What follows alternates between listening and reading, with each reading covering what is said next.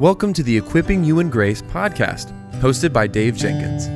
The Equipping You in Grace podcast is a podcast about helping Christians develop a biblical worldview in a conversational tone about issues inside and outside the church. Now, for today's episode, let's join our host, Dave Jenkins.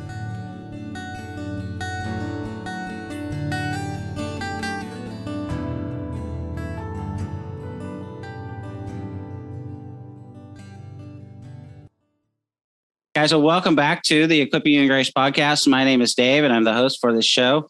And with me uh, today, I have Neil. Neil, welcome to the show, brother. Hi, Dave. Thank you for inviting me. Yeah, it's good to have you. Can you tell us about your life, marriage, ministry, and any ministry projects that you're working on or writing projects? Sure. Uh, so I am trained as a theoretical chemist. I uh, got a PhD at UC Berkeley in 20, ooh, 2005, actually. it's been a while. Uh, and I did Yale postdocs and a postdoc at uh, Duke University. My wife was doing a residency program in medicine. And but I left my job in 2014 to homeschool our four kids. Um, that's been really fun. My wife is very successful. She is an MD, PhD, and now an MBA as well. She works as an ER doctor at UNC. Uh, I have an apologetics book releasing on June 21st, which we're talking about today uh, do other things. I write for my blog. I do a lot of book reviews, like like you do, I guess. Um, I'm teaching apologetics camp for 111 year olds, 11 plus year olds. The week my book releases, actually, um, and then I just I'm working on other things too. I, I write a lot about critical race theory. I've been for years with my friend Dr. Pat Sawyer. We're hopefully going to write a book on that soon, and that's kind of what I've been up to. Nice, nice. Well, definitely look forward to that. I know that that's kind of like your jam is, but mm-hmm. if there is a jam for critical race theory, like, you know, that is like your thing, you know, you're, you're pretty deep into the work on that very much. So, well, can you tell about us about this new book, Why Believe, a Reasoned Approach to Christianity, The Introduction, Why You Will Be Received? Sure. You know, I became a Christian in graduate school my first year, a few months after I got there, actually. But it had been a long process. So it's through a variety of things, providentially, including knowing my future wife, Christina. Uh, but one of the ways I, I became a Christian was that when I was uh, spiritual but not religious uh, back in in uh, as an undergraduate, I think freshman year, the Cru or crusade back then was handing out books at the book table at my dining hall, handing out free books. They were handing out two books by C.S. Lewis. It was the Mere Christianity, the Screwtape Letters, and the Bible. And you know, I was I like books. I was not Christian, but I was like, oh, free books. You kidding me? There's no, do I have to sign up for anything? Do I have to get an email list? Like, no, no, you can just have these. So I grabbed the the two C.S. Lewis books and just ignored the Bible and thought, this is great. You'll never see me again. They didn't. They never saw me again.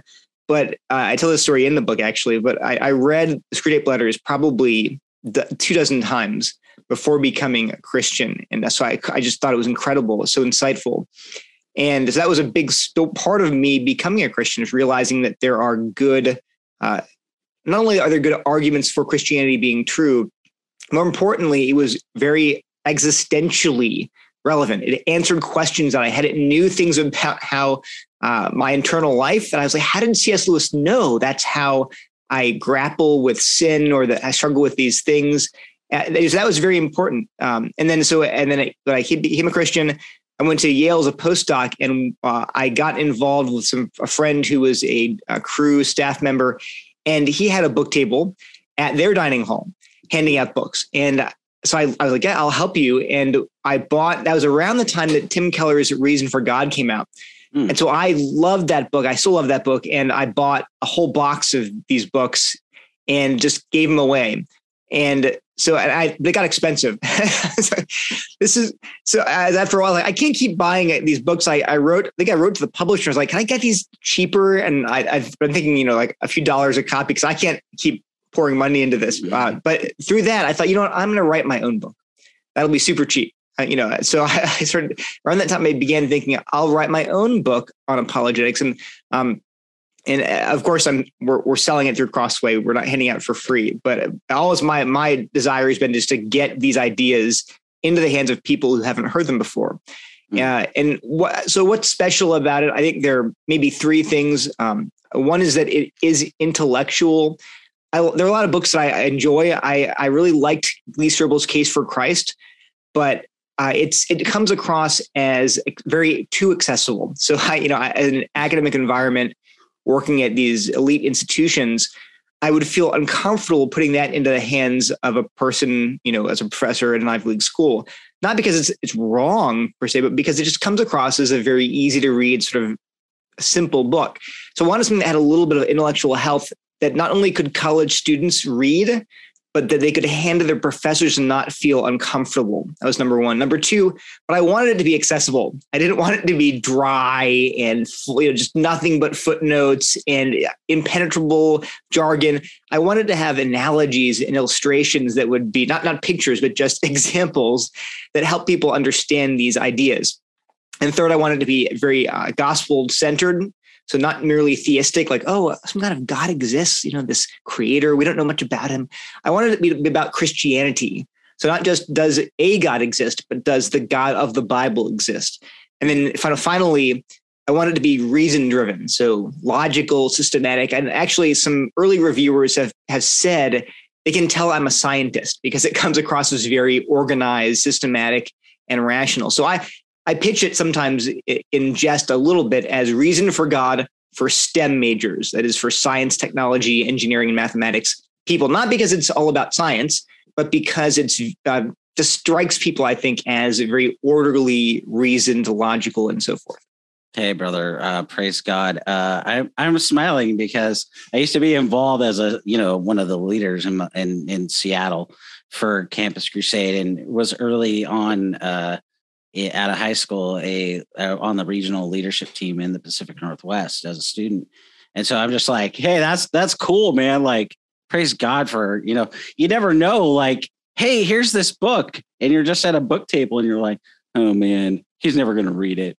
You know, and I probably had that thought so many times. So it's it's super cool to hear that. And man, like what you're talking about about being intellectual. I mean, we need we need people like like yourself that are that are extremely well educated um, and highly educated at you know prestigious universities uh, to mm-hmm. to be sharing the truth. So man, I, I love it, brother. Um, I'm very I'm I'm pleased to to see how God's using you. So praise the Lord. Great. Yeah. Well, brother, I always how, tell people. Oh, go ahead. I was going to say. No, no, I tell people. I tell people you don't underestimate what that book might do, but God, how God will use those small things uh, one of the passages, one of the books I used to give out copies of the Bible in Berkeley, and the front cover had verse, I think Isaiah 55, somewhere it says um, that the you know the word from my mouth will not return to me void. But I, I that was great inscription because I thought I'm handing these Bibles out to people and they don't they probably just throw them in the trash. Who knows? But I thought, you know what? God says the word from his mouth will not return void. And so I'm not there to just to do something. I'm there to uh, trust that God will do something through my meager efforts. Mm, good, very good testimony. Well, how can reading the Gospels clear away any misunderstandings about Jesus and help us understand who he is and what he came to do in his mission for his people?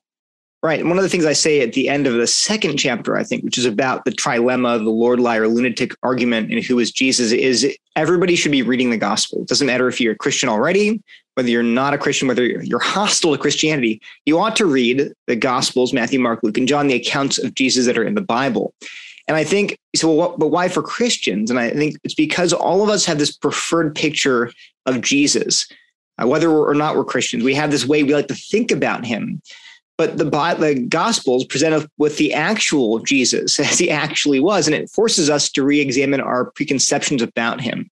So you know, the, all and again, I'm not I'm not saying that all of us have a false picture. I'm just saying that all of us have inclinations that we have to always bring back in line with the actual Jesus of Scripture, and with hmm. largely broadly in terms of the Bible, the God of Scripture. So one, one common understanding of Jesus, I think, in today's culture is sort of the hippie Jesus who walks around in sandals and has really long, way flowing hair and just wants us to all like love one another, man. And, you know, yeah, Jesus does want us to love one another, man. But he also was not exactly mellow. I mean, Jesus was intense. He was passionate. He talked about plucking out your eye and cutting off your hand to avoid sin. He said things like that. And so he's not just like this feel good guru. And then the another sort of more Christianized version of the hippie Jesus is this winsome and gracious Jesus who's only those things. And he definitely was winsome and gracious. I mean, little kids would come to him and not be frightened. And, and, and you know, prostitutes and broken people, sinners would come and, and he would welcome them. So he is gracious. But at other times, he preaches fire and brimstone. He warns us about hell and God's judgment and, and you know, don't be cast into the fires of hell. And so we have these pictures of Jesus in our in our minds that we that must be challenged by the actual Jesus of the Bible.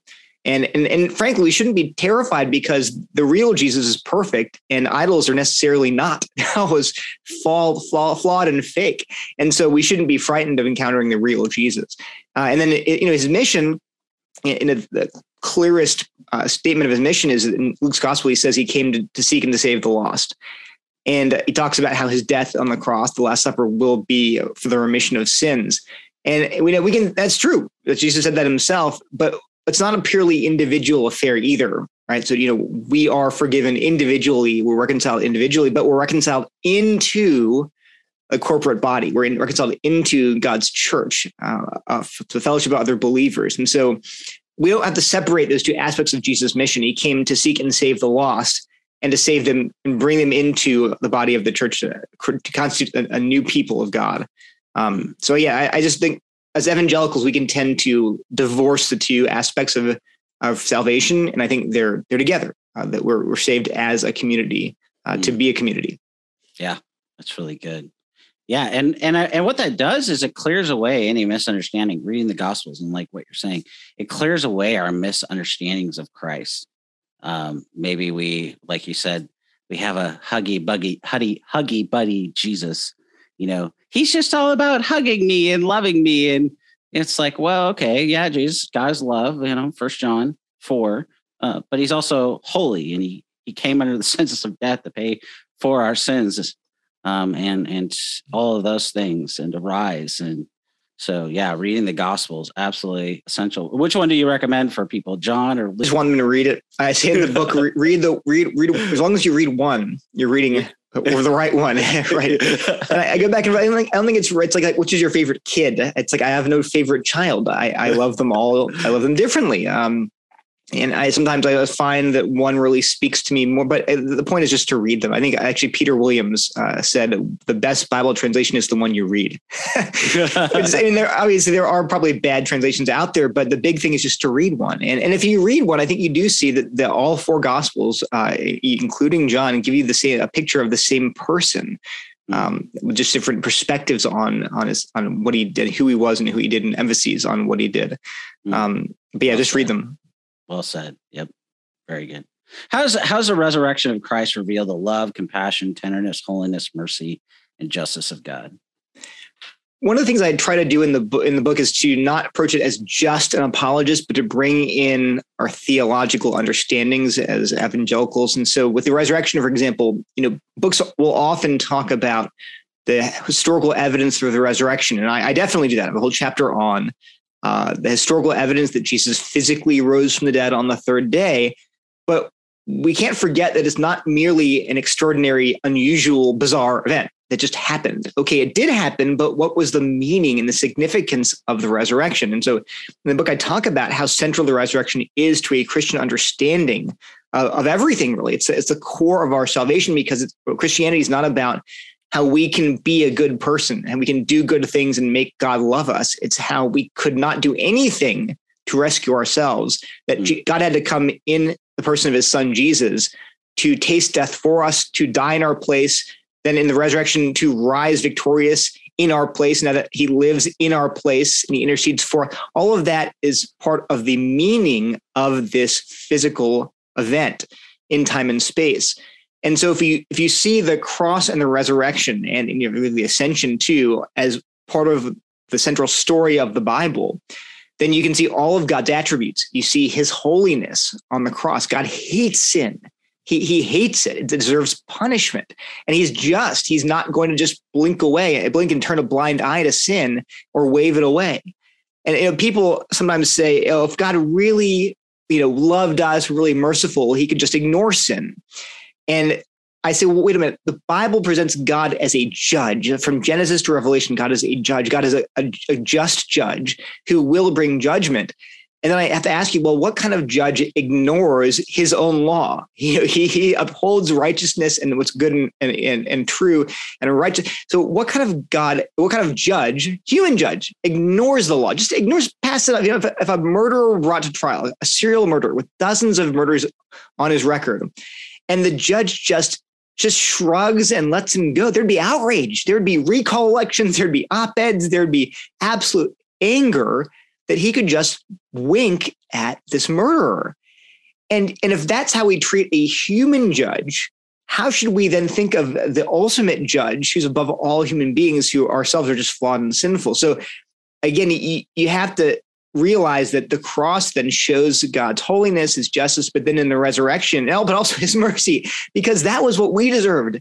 The fact that Jesus was on the cross and not us shows God's mercy, his willingness to suffer in our place his love that, that he would through for all eternity plan to rescue people that had no claim upon his mercy so i think tim keller puts it really well um, we try to classify or religions classify god as either holy primarily holy only holy or only loving you know sort of more progressive traditions say well god is just only loving he doesn't he doesn't care about sin he wants you to be happy where you have very holy gods, like say the God of Islam would be a, a holy God, but not maybe not a personally loving God.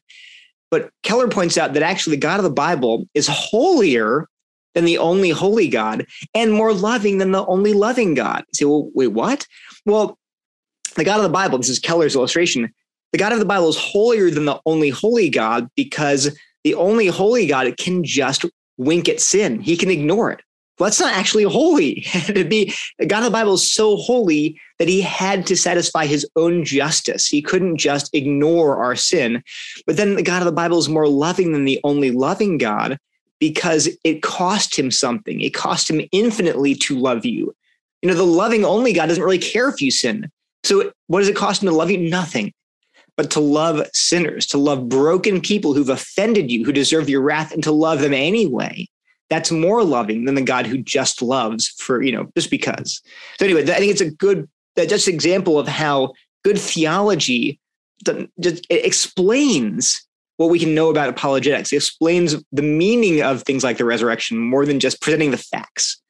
That's actually a very good point. It's one of the things I'm not with every apologist, certainly, but with, I would say, the apologetics community in general, is a concern that we're just interested in arguments for the existence of God or so on and so forth. And like you're drawing out, actually, it should be our understanding of the Bible and our understanding of good theology informing our apologetics. So that what you're saying is no small thing, because um, I've I've seen it, I've observed it, um, where it's the opposite. It's more like let's have a philosophical argument and a philosophical discussion. It's like, well, where's the Bible in that? Um, hmm you know, because the Bible is its own. It's it's it, it's a it's a revealed word, and it all centers around Christ. We would say, and it does have good answers, and so our mm-hmm. theology should be driven from that and from an orthodox uh, uh, from our orthodox theology, and that should in, fuel or inform whichever one you prefer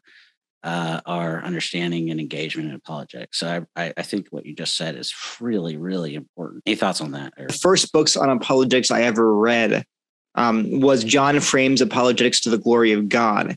And it's been a long time. I think it was probably 2007. it's been like 15 years since I read it. But I remember, if I'm remembering correctly, he emphasizes that apologetics itself is an act of worship. It's, it's something we do to honor God. You know, we're loving God with our minds and we're loving other people as we're called to do as Christians by doing apologetics, by explaining why Christianity is true. And so we all should always do all of this, not as this bare intellectual exercise, but we have to, from outset, think about it as something we do in order to love God. It's a way, an expression of our love for God. And that should change the way we approach it. We, we shouldn't do things just to convince people intellectually, to, to try to rhetorically maneuver. No, we should be doing this out of love for God and love for the people that we're called to to, to the gospel with.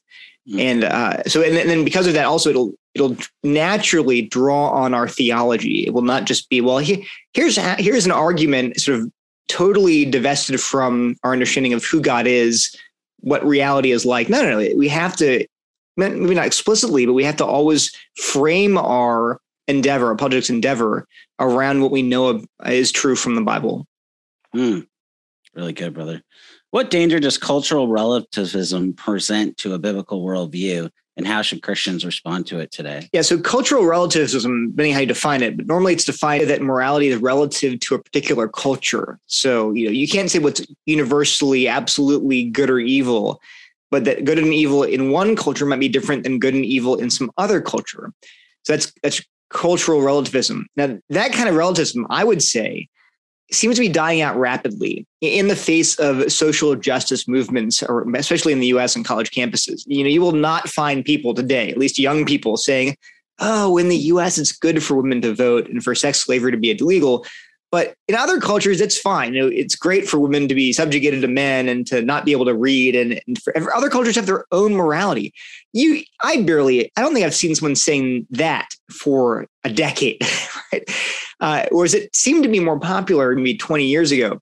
But today, I think what you have instead is religious relativism. And that says, look, all religions are equally good. It's, you know, Islam, Judaism, Christianism, Hinduism, they're all equally good as long as they align with progressive understandings of race, class, gender, sexuality, gender identity, homophobia, transphobia, white supremacy, ableism, and so forth. So you actually have this objective moral core that is universal. It's not relative to anything. It stands outside of all cultures and critiques them and says, well, you're regressive. You know, you want to take us back a century. And you, on the other hand, you are uh, you, you're on the side of history. So it, it's so what's relative now is the religious aspects. So all religion doesn't matter if you're Muslim or you're Christian, as long as you all can get behind this particular moral vision tied up in, in, in notions of intersectionality and, and, social justice. And so what's interesting is again that it poses a unique challenge because one on the one hand, many of those stances, not all of them, many of them would actually be opposing what has been traditionally understood as a Christian, say, sexual ethics um, or ideas about gender. But then on the other hand, uh, they still want to retain the idea that, well, it doesn't really matter if you believe in Jesus or in Muhammad or in the Buddha. It doesn't, that doesn't matter. Um, so I think it's, it's, a twofold challenge now to say, well, wait a minute. Actually, um, we can't support all of these progressive ideas about, say, sexuality. And, and also, we can't support the idea that doesn't really matter whether you follow Jesus or Muhammad or Moses, that actually it does kind of matter what you believe religiously. In fact, it matters a great deal um, because these religions teach different things. One of the um, one of the illustrations I use in the book, I, have christened the, the parable of the the blind men and the household objects. So people probably have heard the parable of the blind men and the elephant. The idea is that you know five blind men are wandering through a jungle and they all come across an elephant. They all grab different parts of the elephant. So one blind man uh, grabs the side of the elephant. he says the elephant's you know smooth and flat like a wall. And another blind man says, no, no, no, you're wrong. He's holding the the, the trunk of the, the trunk of the elephant. His the, the elephant's long and flexible like a hose. And the third blind man has the elephant's tusks, and he says, "No, you're both wrong. The elephant's sharp like a sword." And the five blind men are arguing, but a fifth man comes along and says, "No, actually, you're all right. You're just uh, not exclusively right because you're all having grabbing different parts of the elephant. So you're all right, but you only have part of the truth. The, the big truth, the whole truth is too big for any one man to grasp that's supposed to be an analogy for how we approach religion. Every religion gets some things right, but that, God's just too big to be put in a box and that God can't be contained within the traditions of one religion. Well, I say, okay, let me give you a different parable. There are five blind men wandering around a museum, and one blind man stumbles across a hose and a garden hose, and one blind man stumbles across a sword, and one blind man stumbles across a wall and they're all describing what they're touching, but a wise man comes and tells them, No, you're all holding an elephant. Now, which version of the parable is actually true? So, well, what do you mean? I said, Well, which one is true? How do you know that we're not living in the second version of the first version? There, so there are a lot of issues there. What you're saying basically is you're saying, I am like the wise man who can tell you five benighted blind men what you're really doing in religion. That's actually quite arrogant. But number two, how do you know that? In, how do you come to a position of spiritual advancement where you can relativize all these other religious claims? So uh, yeah, that's I think that's more the problems we're facing today, not pure relativism, saying everything's, you know, different cultures differ. We're actually facing a twofold danger of one, an actual overarching narrative about morality that we can't wholly accept. And then two, the idea that, well, you know, religions are all basically teaching the same things as long as you're on page with progressive versions of morality. I think that's really, really well said. And I think the other thing to touch on probably that you might want to maybe speak to is well, everything is just, you know, private. So it's that's just your private take. So just keep it in your home, keep it, keep it to yourself. And I see that in my among my neighbors too, who are mostly older, which is interesting as well. That um, you know, baby boomer generation or even older than that. But it, it's it's so true because we're we're just you know, oh well, do you you ask, do you go to do you go to church? Oh, oh yeah, or or am I are you a Christian? Oh yeah. Uh, then do you go to church? Oh yeah. And then then they get offended uh, and tell the people that you mm-hmm. asked a very innocent question and you didn't follow up with anything. And yeah. I'm just like, wait a minute, I didn't even ask you. I didn't even start asking you either any any other questions. Like all I did was ask you an innocent question because we were having a conversation and I was curious and um, so I think yeah, that is also dying out that, that idea of privatizing your beliefs because beliefs definitely are not private anymore. You know, that what you believe about, say, gender and sexuality have to be on your yard signs, right? And your bumper stickers. And, and you have to be wearing a certain lapel pin and have a certain Twitter logo. And it goes on and on. So people are, are much less likely to say, well, keep it private because and in some sense that's good they're recognizing that our our private beliefs ought to impact how we live publicly i i agree totally but you can't turn around now, and people generally, to be to be fair, don't turn around and say, "Well, you can't be public about what you believe," because frankly, they're committed to being public about what they believe. So, again, that it's it's it's sort of plus and minus. On the one hand, it's good that they're willing to acknowledge that our private beliefs should influence how we see the world, how we vote, how we interact with other people. But then uh, they're probably just going to say that our beliefs are wrong. so, you know, Okay, yeah. I'm willing. I can. I, I, actually prefer that. I prefer to say, yeah, you know, we actually disagree about human nature and the purpose of life and whether God exists. We we disagree on those things. We can talk about them and be be kind and compassionate and love one another uh, and disagree openly rather than pretending we're all in agreement when we're not really. Yeah, that's that's really good. Really good. How can we help our young people in our local churches and others who struggle with the problem of evil, who may think that there's no good answers to, to the problem of evil? Yeah, it's a good question. So, uh, this is actually not something I wrote in my book. I was just thinking about this question uh, before the interview. And when it when young Christians, I'm talking about like 14, 15 year old Christians who, who probably probably haven't experienced much evil personally. They're asking this question sort of philosophically. How can how can you believe in God when there's so much evil in the world? One of the things we might want to recommend is them simply talking to older Christians who have actually experienced personal evil. Because for them, it's not academics. These, you know, these, in, let me put it plainly, but I remember I remember sitting in uh, it was actually in a Yale common room with some undergraduates. I was a postdoc at the time, but we we had there's a I think we went to see a debate about uh, God's existence or a talk something about it was but a bunch of atheists and Christians got together and and viewed some kind of talk on religious stuff. We went back to a common room. We were talking afterwards about religion and stuff.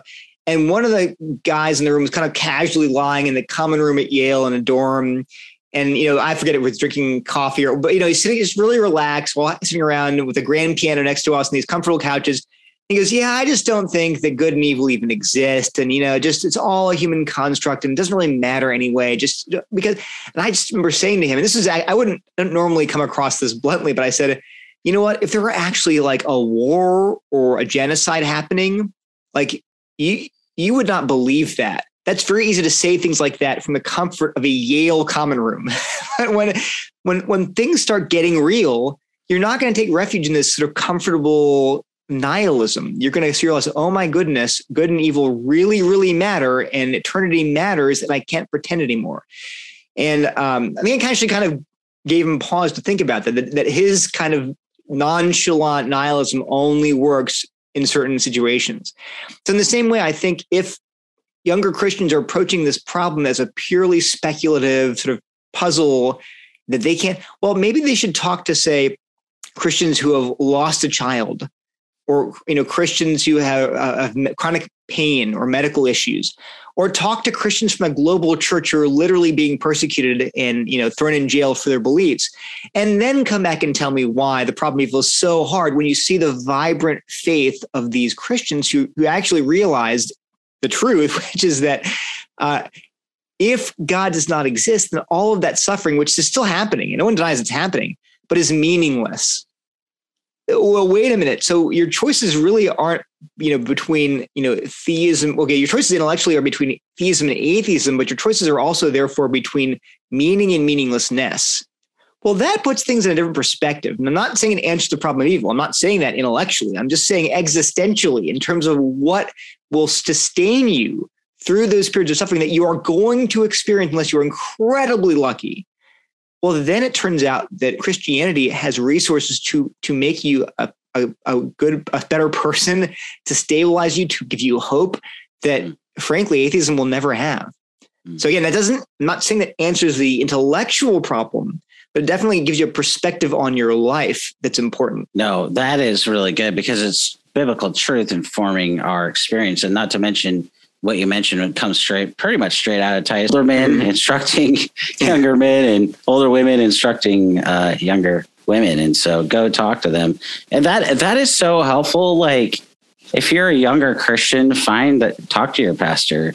Uh, talk if you're a lady, find an older lady in the church and talk through that those kind of things. Learn from their, you know, lived. I would say lived theology that where they've taken in the Bible and they've actually lived it out. They've worked it out, and we have we have so much to learn and, and from that. And like you're saying, I mean, just just that that can provide such a wonderful answer to this.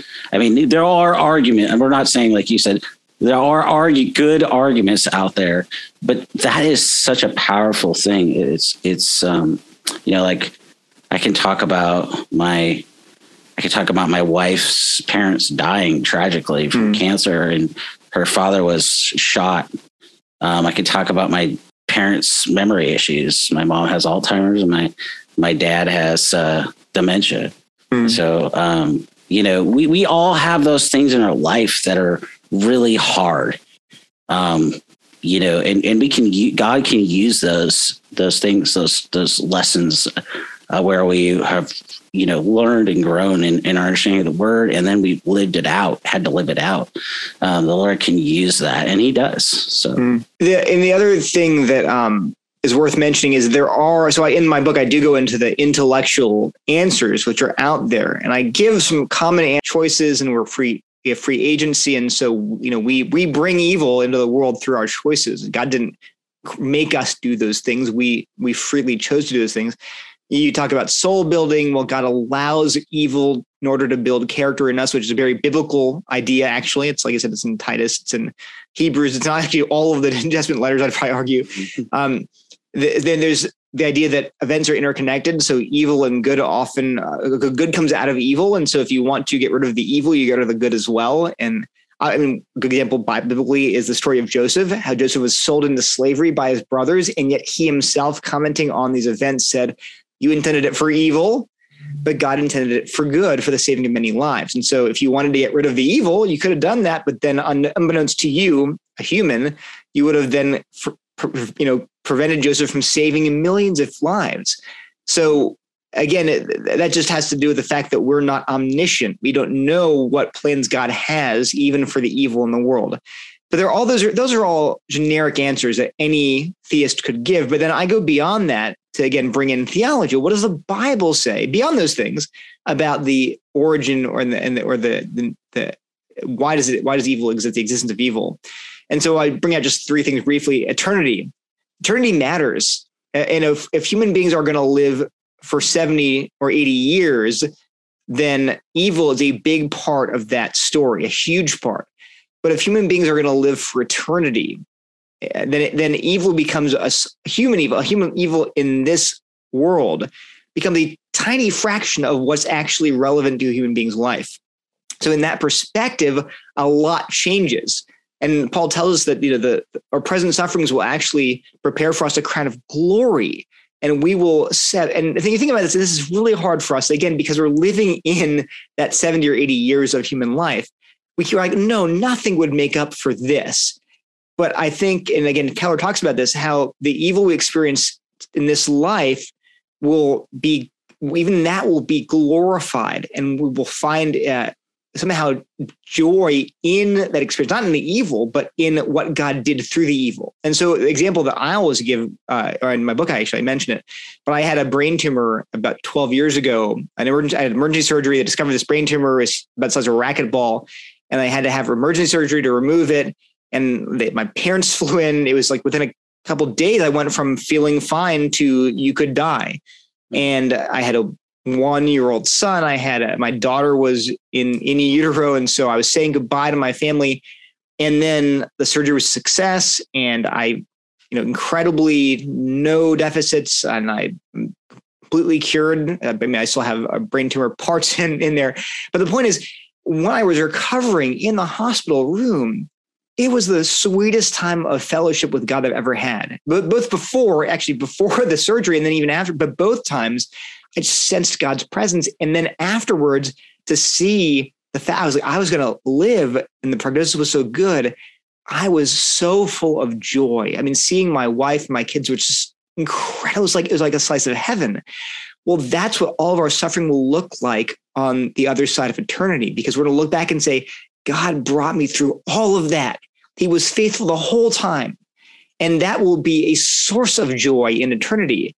So that's why again, that's why eternity matters. Another example that I give in the book is is Jesus' solidarity with us. You know, we serve a God who, through his son, absorbed our suffering, right? He carried our sorrows to the cross. So again, that's a source of praise for eternity. We will be reflecting on how much God's love for us, and we would not have known that love if we had not known the suffering that God brought us through. We, were not, we had not seen him suffering for our sins. And then finally, and even just logically, well, evil, evil itself furthers God's glory in creation, both because it shows his justice in punishing evil and his mercy in forgiving it. So again, all those considerations give you a Christian response to why does evil exist? It ultimately it exists to display God's glory, both his holiness and his compassion. Um, but again, I think that's why if you had these, I feel like these resources are underused. too, too many apologetics books, not all of them, but many of them try to approach apologetics from sort of a, almost like a religiously neutral perspective, which is which is very bizarre actually when you think about it. Um, and I'm I'm more interested in saying no. What what are the biblical answers that are out there that are that are often much more satisfying than these generic theistic answers? Mm, it's really good really good. I, I just want to I want to touch on what you said, but also just practically, like, say we're talking to somebody and you know, like you're in Cru or somebody comes up to the table and we're having or you know coffee and we're reading our Bible or a theology book, and I, I would just say if somebody's coming up to you and asking those kind of questions, um, ask them questions. What? Why are you? Why are you asking this question?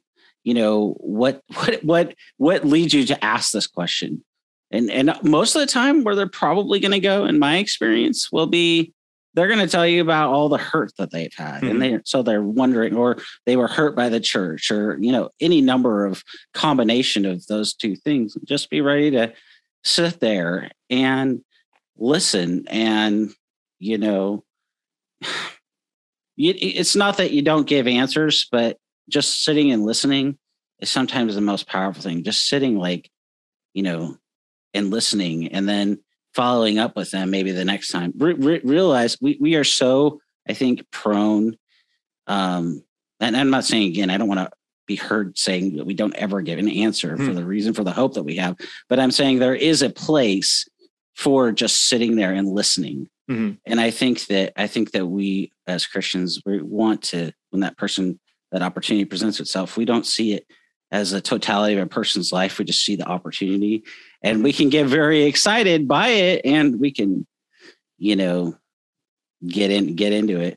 But it, I, there's a place for seeing conversations over a person's lifetime mm-hmm. and uh, just realizing, hey, this is one conversation that they're going to have. Maybe I'm the person who sits there and listens. And then you know, maybe we can, if they're interested, say, hey, would you like to meet and talk and then have another conversation and and so on and so forth, rather than, hey, let's let's give this person the fire hose, you know, here, right. let me give it to you, you know. And and and there's there's a maturity there. There there's a there's a actual caring for the other person there too. And um, so but but some situations, you know, you do have to say something and you know, so I'm not saying that. I'm just saying we should approach those situations with a lot of care and um, discernment and obviously wisdom and praying for that. But mm-hmm. anything you want to add to that or? No, I think it's right. I think uh, don't don't be like Job's friends, right? Were they? I mean, they, at the beginning they were good. They were just sitting there listening and and mourning with Job. But then when they began giving him their arguments, like they were, you know, not very fruitful counselors. So there's a, uh, or the other example I think of in, in the Gospel of John with Mary and Martha who both approach Jesus and say, but Jesus gives them totally different answers, right? He, he to, to Martha, he gives good theology. And then to Mary, he just weeps with her. And so um, the, the point is, is not to know he didn't have to ask questions because he's Jesus. But I think for us, we don't always know what they're going through. So we shouldn't, especially on this problem of evil thing, find out why they're asking first. Are they just approaching this as purely intellectual exercise or are they suffering and looking for answers? Because I think the latter, you point them to Christ first. You say, ah, you know, I can tell you about a savior who knows who's a man of sorrows himself, who knows what it's like to suffer. And and but but more than that, who can meet your deepest need, which is not alleviation of suffering, but forgiveness of sin. Um, I think that's see that's what you point them to, uh, rather than just giving them some kind of intellectual answer. Mm. That's really good. Well, you make a really good point on page 173. Not that the other points aren't good, but this is mm-hmm. really, really good.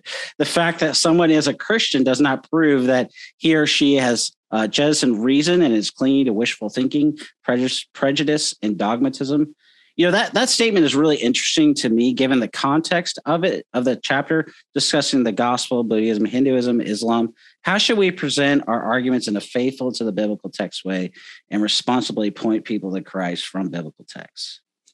Right so after i give that statement in chapter seven and so i've just spent six chapters giving all the evidence that christianity is true the gospel is reliable jesus rose from the dead uh, that christian god exists. So you know that I'm I'm mainly talking about um, talking to atheists there, where I'm saying, you know, you can't just say there's no evidence at all. This is all wishful thinking. Well, no, I just gave you all this evidence for Christianity.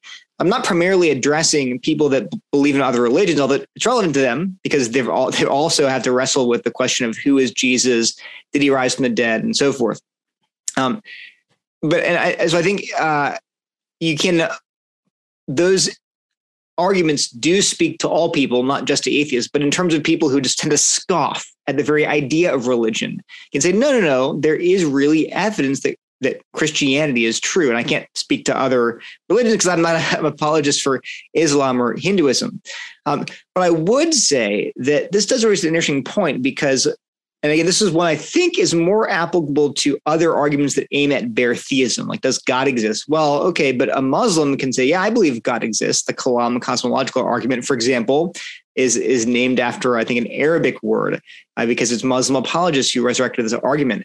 Um, so the point is that a lot of these arguments for a creator, for example, would be employed by other religions. And so, what makes Christianity distinct? Well, you can walk them through things like the resurrection, which I do. But if you look at the Bible, it's interesting. When the apostles make their case that Christianity is true, they don't tend to sound like a contemporary apologist they do make arguments. Look at Paul in Acts 17. They make arguments about creation. In Romans 1, it's evident from creation that God exists, that he's divine qualities and power are, are there and what you can see. So they do make those kinds of arguments. But what do they spend most of their time talking about? And how do they persuade uh, people who are already religious, like Jews, that Christianity is true?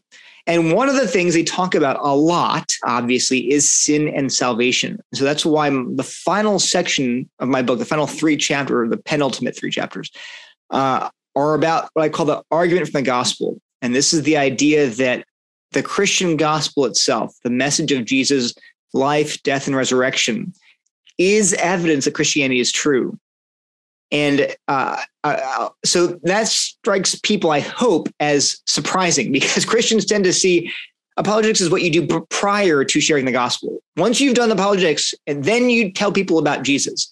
But I'm arguing no, telling people about the gospel is itself an apologetic for Christianity's objective truth. And so let me briefly explain the argument here because I think it really is new.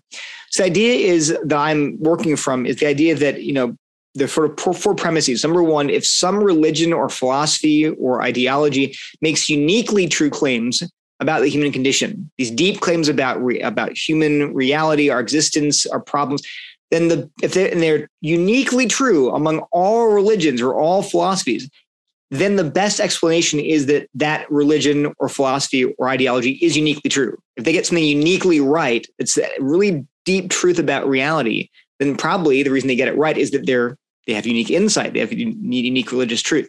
Then premise two is well, Christianity makes two unique claims about the human condition. It claims that we're radically sinful, and it claims we need rescue. Then premise three is well, we are radically sinful. Premise four, we do need rescue, and therefore the conclusion would be and the best explanation is that Christianity is uniquely true.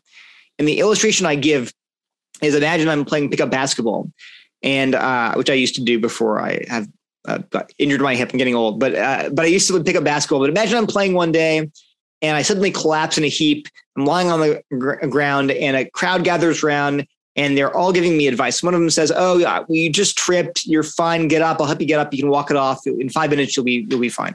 Another guy says, no, no, no, you know, uh, I'm going to get you some an ace bandage for my car. I'll wrap your ankle up because you could have sprained it. It's worth putting a bandage on it. Another guy says, no, no, no. Let me run across the street to get you an ice pack. And they they're all having a friendly discussion about how they can, you know, get, I can I can get better.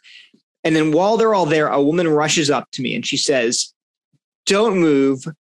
I'm a doctor. I saw exactly what happened. This man's life is in danger. We need to get him to a hospital immediately. Call an ambulance." And they all look at her like, look, lady, this is a basketball game. He just tripped. You know, don't don't freak him out. You're overreacting. She looks at me and she says, "I'll tell you two things. You can't feel your legs, and you can't move." And the hmm. people are kind of, "Come on, lady, are you really a doctor? We don't believe." They're skeptical. They're harassing her. But but I look at her and I say, "Call an ambulance. Get me to a hospital right now." So now, in that moment, Uh, uh, why do I believe this random person uh, uh ran out of nowhere? Why do I believe her? Am I justified in believing her? Yes. Why? Because I know two things that the crowd does not know. I know that I can't feel my legs and I can't move. And she, of all the people in the crowd, was the only person who somehow knew those truths. She was her, her explanation was uniquely perceptive. And therefore, I am justified in trusting her because she probably has, she does clearly have some unique insight into my condition that no one else had. Well, that's the illustration.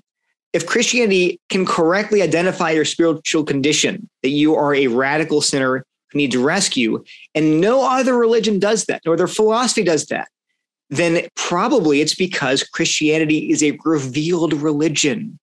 And It comes from the God who created you and who knows your real problem.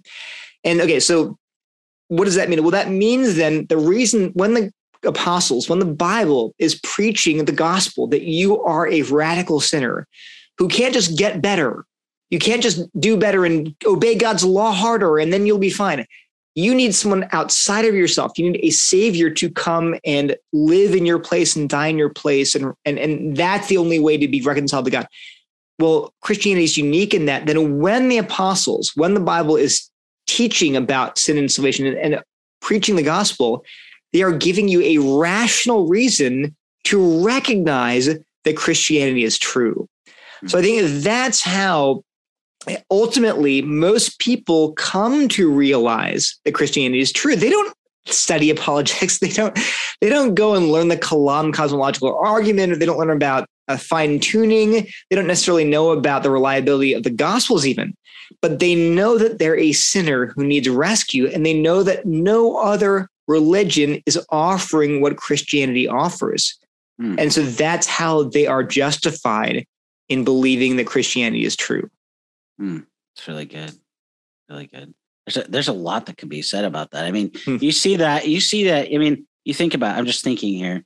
You mean you think about why Paul wrote uh, to the Corinthians to correct their behavior, to give them an essentially an apologetic for the gospel, and you see that in you know First Corinthians 15, uh, Colossians, same thing. I mean, First John. I mean, so we do need we do need apologetics as Christians. We mm. it helps it helps to us to clarify, uh, you know, to know what we believe, why we believe it, and why it matters. So, mm-hmm. yeah, I think I think you're right, brother. In what way do the doctrines of sin and our need for rescue have explanatory power, as you say on page 234? And what uh, what do these two doctrines mean for our lives and our ministries? Right. So I go on to because people will say, well, I don't really think Christianity is true about me being a radical sinner. I don't really see that. And I say, well, okay, think about it. Step back a little bit from human history. Look at the history of war and genocide. And throughout all human history, we have been killing each other and doing horrible things for each other. Think about the failures of political systems to fix things. I mean, people have been promising utopias. If only you vote for me or follow these policies or have this kind of structure of government, everything will be perfect how's that gone for us, right? I mean, communist regimes that were meant to ennoble the poor and to lift people out of have killed millions, tens of millions. Uh, even liberal democracies, right? Are we living in an era of prosperity? Certainly, right? We're well off, but spiritually, how are we doing? Right? Are we all happy? I mean, people are actually, if you like take surveys, quality of, of actual happiness does not seem to correlate strongly with our prosperity financially. And so uh, I just, and personally, look at your own life. Do you have it all together? Are you wonderful and happy all the time? Are you full of joy and peace? And well, probably not. There are parts of your life that are they're horrifying, frankly. And so it uh, Christianity explains that. It explains why we see the the history littered with bodies, why we see the failure of politics or even religion in, in terms of like rules and moral law to fix us. We can't fix we can't fix our hearts with the law. That's Paul's big point in Romans. The law can't bring life. And so and it has this power to explain both human history and our own personal history. Yeah, and then um, I think so that that's why I would even lead with this message because it, it, it's not something we have to lead up to. We don't have to, uh, you know, plow the ground and soften the ground by giving them all these intellectual reasons. It's fine. I don't mind that. I'm just saying, don't be ashamed to simply tell people that Christianity identifies your problem. It's sin. It's your alienation from God. And it identifies the solution, which is that the Son of God came to rescue bad people like us. You can just do that's all you have to do. Don't be don't feel like you have to get a master's degree or a PhD in order to preach the simple gospel of salvation.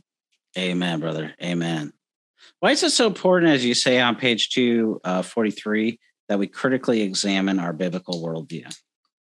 Yeah, I mean, the Bible's consistent right? We believe uh, as Christians, the Bible is God's word, it's God's revelation, and that God is consistent. God doesn't contradict himself. And so, if that's true, then there is a right way to think about the world and reality that comports with the Bible. And there's a wrong way to think about the world and reality. And all of us get things wrong, all of us are inconsistent. And and sin clouds and corrupts our reasoning. And so because of that you know doubting ourselves is actually healthy. To say wait a minute am i sure i got this right? That's actually good because yeah the answer is yes. You got something well, no, the answer is no. You didn't get everything right. The answer is you always got something. Oh i guess someone out there has perfect theology. Somebody jesus did. Maybe some other theologian i don't know who it was. But but but most of us have things that are inconsistent and, and wrong we're, and so it's good to re-examine our theology and to doubt our theology where where it's wrong. However, is doubting God healthy? Uh, this is what I worry about. People kind of like, well, doubt's like cool, doubt's like hip, doubt's like good. It's healthy for you. It's good to doubt. Well, you know, I don't know. I, I don't know if it's always good to doubt because, because well, here, here's some examples I thought of.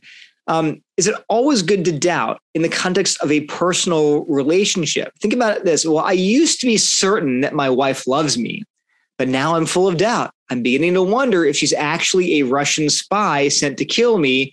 Maybe I need to divorce my wife and run off with my secretary. Now, is that healthy, No, that is unhealthy doubt because you're not doubting yourself. You are doubting your wife. you're doubting. And okay, frankly, I'd be a little bit worried about your motivations. Really, you think she's a Russian spy? You just happen to think you should run off with your secretary? I kind of wonder if the secretary thing came first and then that came later. Another example of this. You know, I know my apartment building's on fire and that the fireman is there at the window screaming at me to come to the window so he can rescue me. But can I really be sure? I don't want to be a naive fundamentalist here. I read the New York Times. I'm very smart and sophisticated. Maybe I should be a little skeptical about the fireman.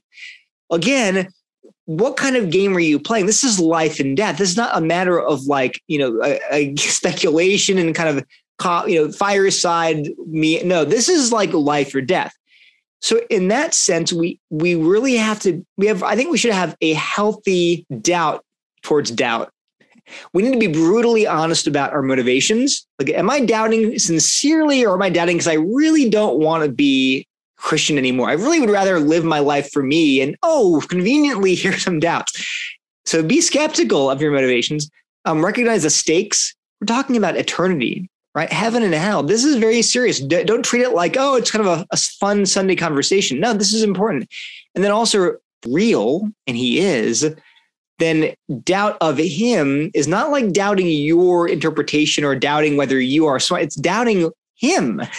so the right posture is important. We should have a posture of trust. We trust in Christ. That's sort of theological bedrock. And then doubt whether we've understood him properly. And if and, we, and where we go to find out, we go to the Bible. This is God's word to us, and so then we ask, well, have I understood this properly? And so again, that's I, I, we should be just careful. I don't want doubt to become trendy. it should yeah. be. I mean, did Jesus doubt? Do you think Jesus was like, well, I don't even know much about God. Maybe I could be wrong. Jesus was actually confident. It's not something, something to be ashamed of. He was not intellectually unsophisticated or dumb because he was confident. And in fact, again, the apostles too they were confident, and that was a good thing. And so I don't, I don't think we should aspire to doubt. I think we should aspire to believe what's true confidently. That should always be the goal. Yeah, yeah, yeah. One one one aspect of doubt just just wrestles with the text and what it means, and the other aspect of doubt just questions and to ridicule and yeah. to bring into uh, disrepute the the text. I think the Bible, the Bible uses the word like scoffer, right? It's not, it's not just they're not sure. I, I really don't know. It's not, that's, it's different. It's someone who scoffs, who mocks, who ridicules, who doesn't really want to know the answer. they, they want to know a different answer. And so that's why they begin doubting.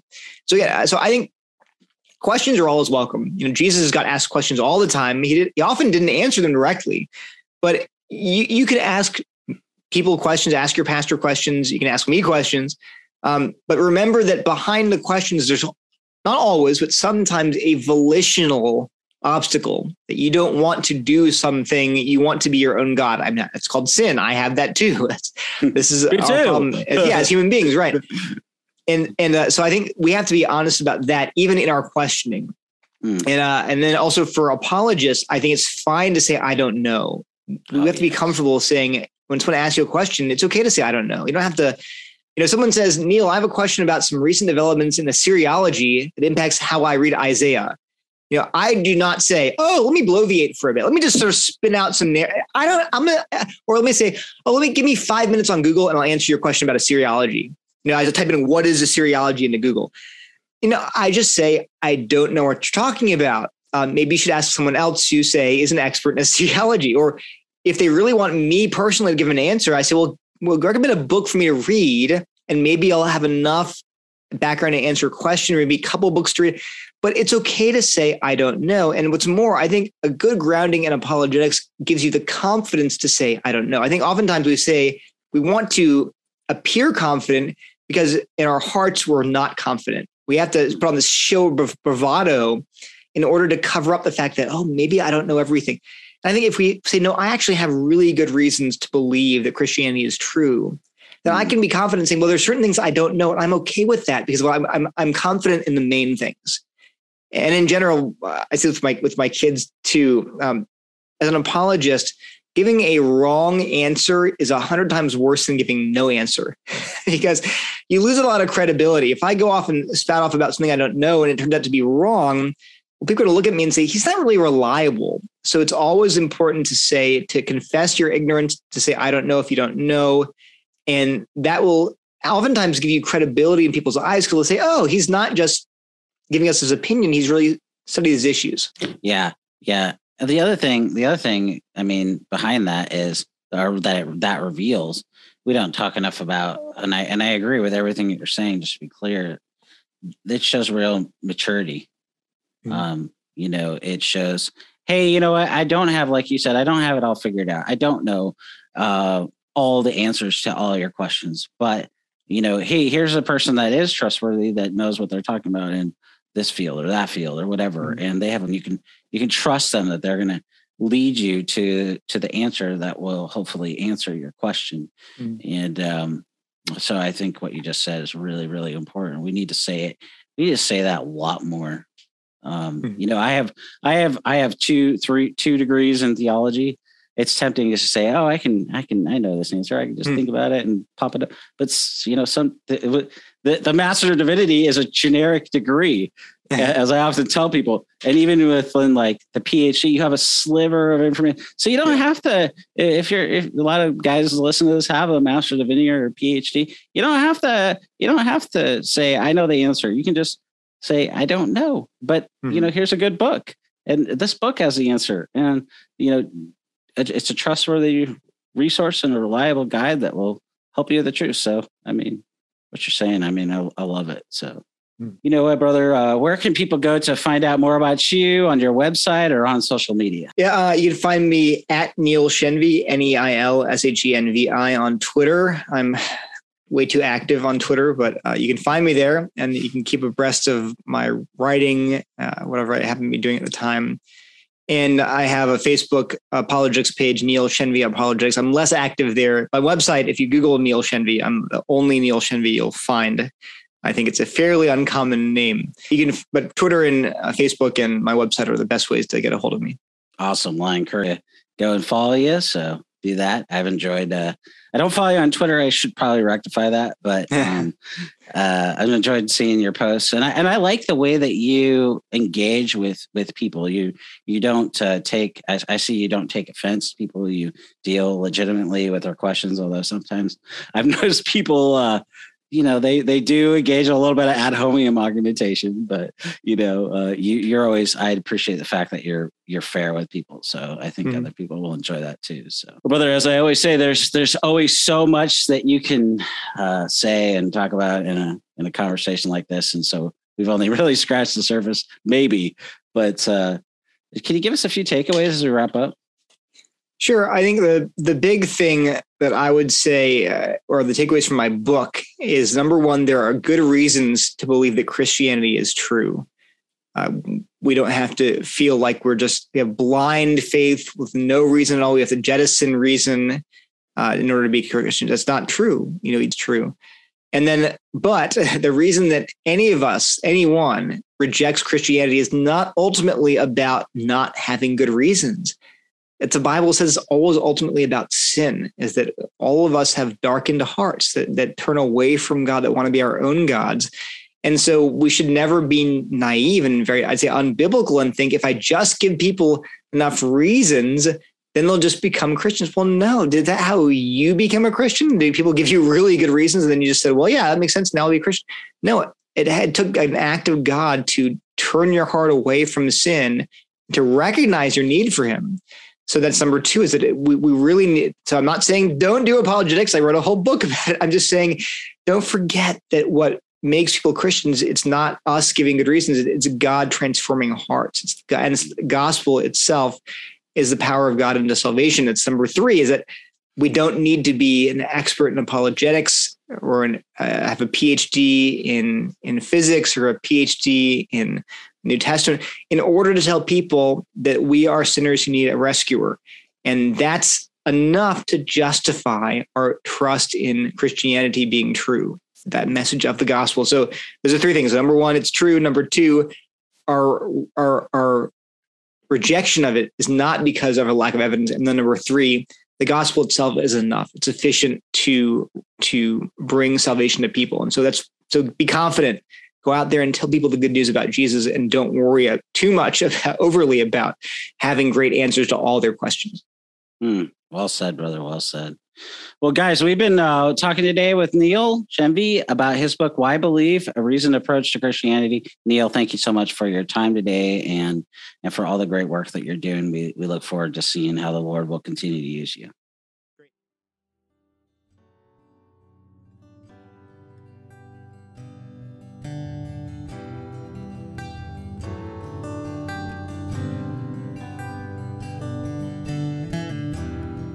Thank you for listening to the Equipping You in Grace podcast. If you enjoyed it, please subscribe, rate us on the app, and share this with your friends and family on social media. If you want to find us on social media, you can find us on Twitter at Servants of Grace, on Instagram at Servants of Grace, or by searching at Servants of Grace on Facebook. You can also find this episode and many others like it on the front page of our website, servantsofgrace.org.